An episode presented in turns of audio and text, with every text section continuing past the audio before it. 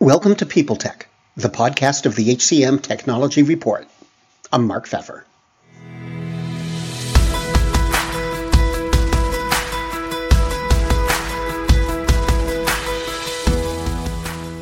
My guest today is Matt Robison, the founder and CEO of Borderless. They offer no code tools that help you take advantage of virtual reality. That opens up a lot of possibilities for deployment, VR production, and solutions throughout the organization. We'll get into the specifics of their approach and where the sector may be heading on this edition of People Tech. Hi, Matt. Thanks for coming by. I've always been interested in in low code and no code, you know, products. Um, I hadn't really thought of there being low code applications in VR before. It, it's pretty intriguing. Can you tell me about, you know, where you see yourselves going with that and what you think the potential is?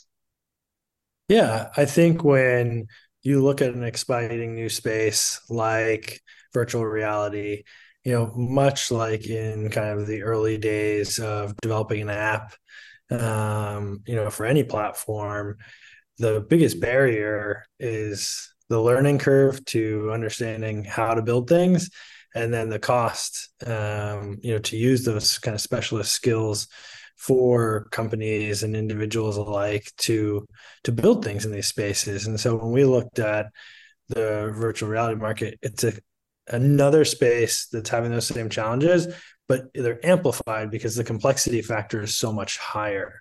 Um, and so because of that that was kind of our target of like how do we lower this barrier to entry for organizations to create in the space? And so that's where we focused borderless kind of in the beginning which is uh, it may be limited in ultimately what you can put out right? Very templatized and, and things as any kind of no code or low code solution uh, tends to be but if it can get people into the space quicker faster right we're going to help things like adoption. We're going to help people learn faster so that they can invest smarter um, because there's no no doubt about it right? Vr is an expensive space from the hardware to to how you develop um, but like I said, if you can learn very quickly by not having to invest in that code up front um, and test things, then we thought that would be a great way to to increase adoption. So, in terms of end user, uh, who are you targeting? I mean, do you do you go all the way down to say the practitioner level, or or do you still need IT to work with this? How do you approach that whole issue? Yeah, um, you know, our ultimate goal is that students can use the tool. Um, and we actually work with several student groups um, kind of throughout the country, uh, experimenting and testing um, with the tool today. Um, you know, kids as young as, as 13 or 14 years old uh, have been in there and, and built uh, what we call an experience package within within Borderless um, and been able to deploy it to a headset. You know, all things that would have taken specialized coding previously, uh, side loaders, knowledge of Android, you know, very technical skill sets, developer modes, all these things we've been able to automate for them. And, and so that's, we want that ultimate simplicity. They're not our core use case, right? Um, we want the, our, our focus today is education.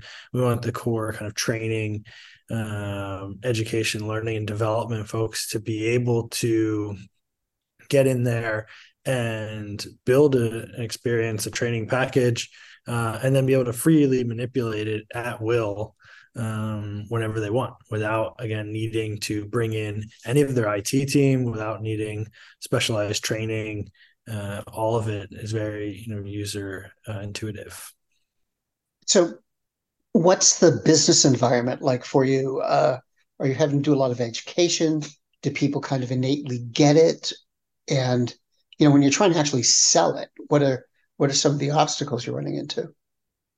Sure. Um, I mean, the reality is that people get very attracted by the kind of no code, low code solution, um, but in the end, they enjoy the hand holding, right? And so what we're finding is it's actually it's a way in the door to have conversations that lowers the intimidation factor of getting into, like I said, a very complex new space like virtual reality, gives them the comfort that, hey, if I had to, I can go into this platform, I can drag and drop, move modules around, I can manipulate what was built for me.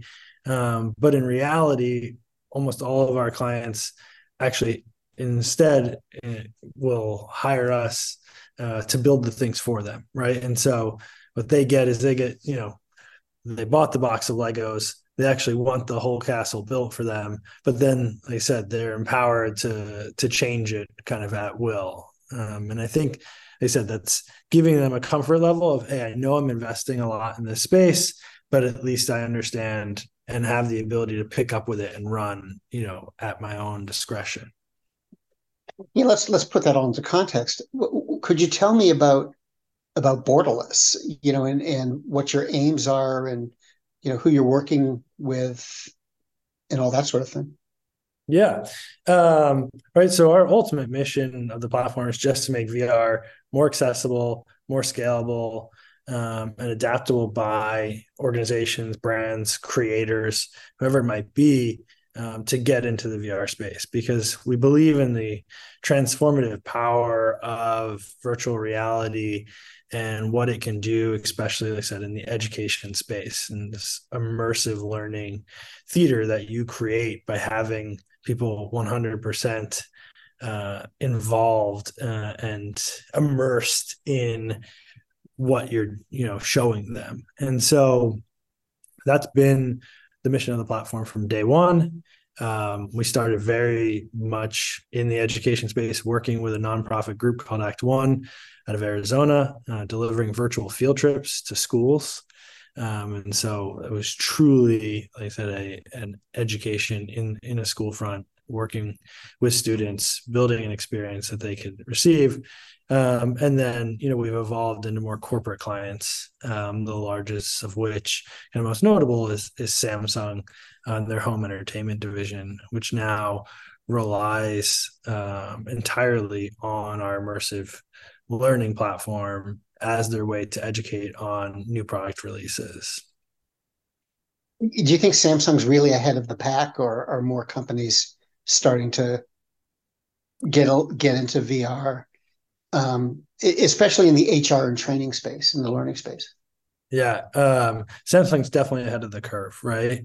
I think when you know when they engaged with us several years ago, uh, to begin this program. Gamification had just kind of started to, you know, die out as the buzzword in education um, and learning development, and and people were looking for what was kind of new. And I think they said Samsung went full bore into this solution, um, and because of it, even just having the novelty factor has amplified, I think, the impact uh, that it's ha- that they're getting out of it, right? Because there is we we have seen um, and and done you know tests with them and and others have done them right to show the efficacy of VR training. We have clear impacts um, to sales, uh, learning, retention numbers uh, using VR versus kind of traditional media.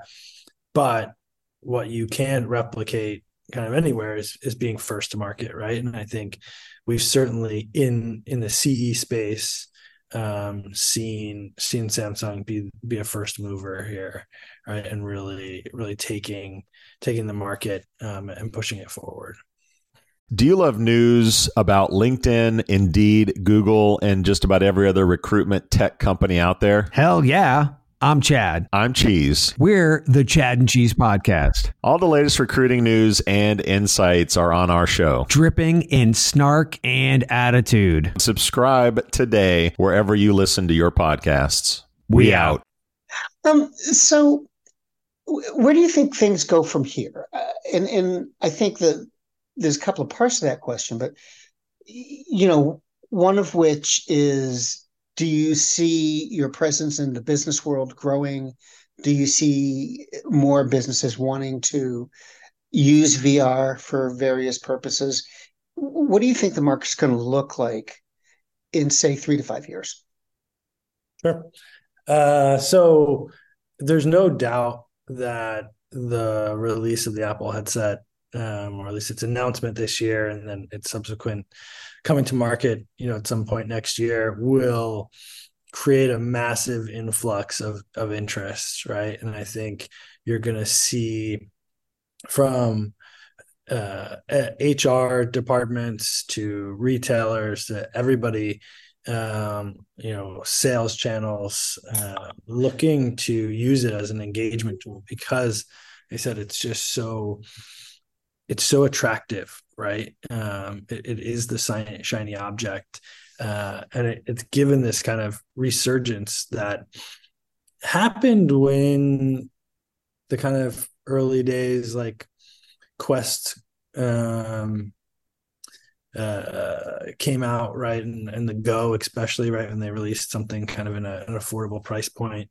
um but but the apple brand and name will just drive so much more traffic and because of that you're going to see lots and lots of new experiments i'll call them all experiments because um everyone's going to try to get there very quickly and no one really knows uh, all the things and power and, and, best way to utilize that technology. And I think Apple's technology stack that they're bringing to the VR market is so much uh, more robust than a lot of what we've seen, especially in a standalone headset to date. That we're just going to be trying things out, and I think that's what the next 18 months of the market looks like. Is you're going to see lots of lots of brands, lots of companies trying new things and seeing what what really resonates right um, and then your kind of perspective on the three and five year is where you'll see true adoption start to pick up right? You're going to see gen two and three of, of some of this new hardware um, that i think starts to enable the experiences that everyone always dreamed of in vr right? That you kind of always pictured from the movies are these things and experiences that are now actually possible via some of the technology that's coming to market um, so that's where you'll really see i think in in three to five years a very regular presence of the technology especially in the kind of the hr you know education space where this is becomes norm you know or expected of oh hey i'm going to do some sort of interactive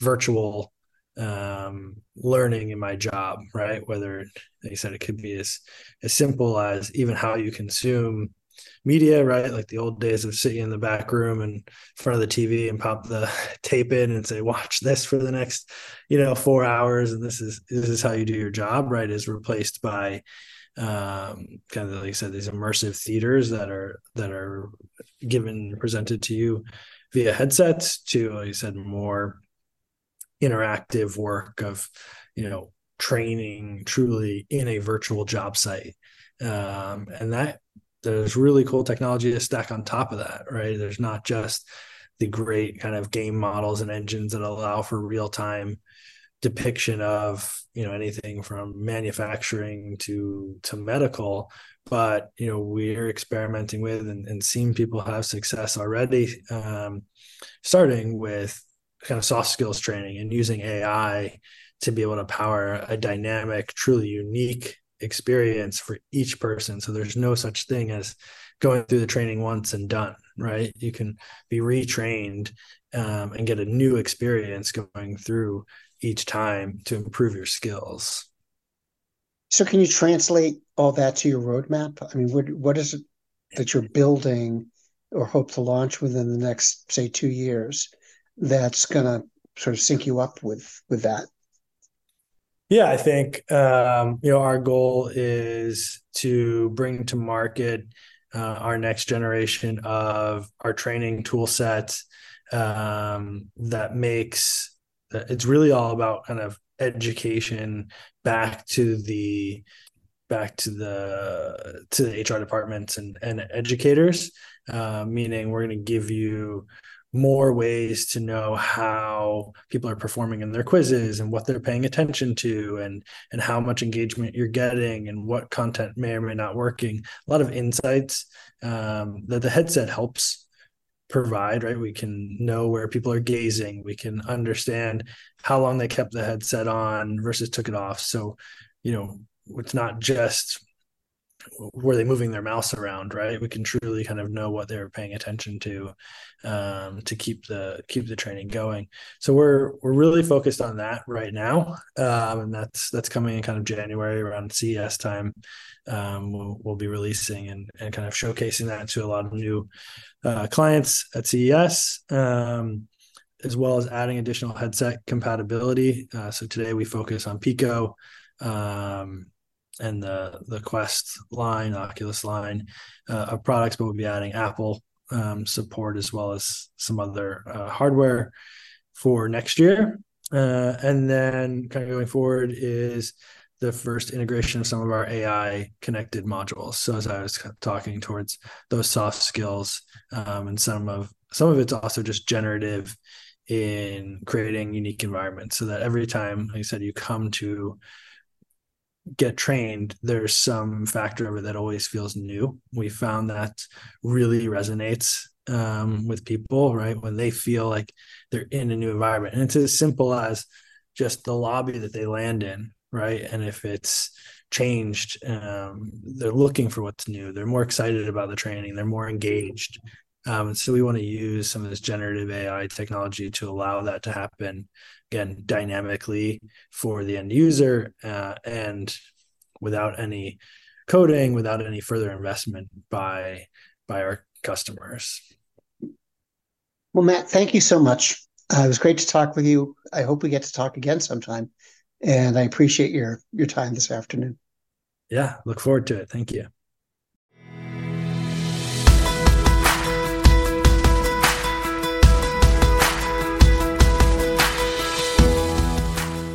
My guest today has been Matt Robison, the CEO of Borderless. And this has been People Tech, the podcast of the HCM Technology Report. We're a publication of Recruiting Daily. We're also a part of Evergreen Podcasts. To see all of their programs, visit www.evergreenpodcasts.com. And to keep up with HR technology, visit the HCM Technology Report every day. We're the most trusted source of news in the HR tech industry. Find us at www.hcmtechnologyreport.com. I'm Mark Feffer.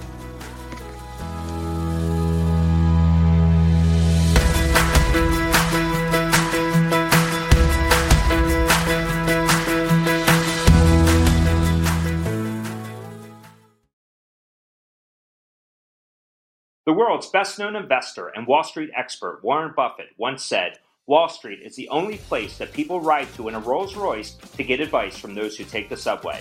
Mr. Buffett's quote is remarkably accurate, but how many people would rather receive advice from him than someone simply guessing? Welcome to Buy, Hold, Sell, your single source for Wall Street knowledge and profitable guidance. Please join me, Todd Schoenberger, and fellow trader Tobin Smith, as well as host Veronica Dudo, for a podcast known to move the needle for investors. Tobin and I are seasoned Wall Street executives with deep investment experience, and we are prepared to share our advice to those who choose to listen. Download Buy, Hold, Sell today on the Evergreen Podcast Network or your favorite podcast channel. Welcome to Don't Retire, Graduate, the podcast that asks you what you want to be when you grow up so you can graduate into retirement with a purpose and a passion, whether you're 25, 85, or any age in between. Gain actionable financial and mindset tips from your favorite authors podcasters, and influencers to help you reach that exciting next chapter. Listen now and start building your path to financial freedom and reframing what retirement can mean to you. This is your host, Eric Brotman, reminding you don't retire, graduate.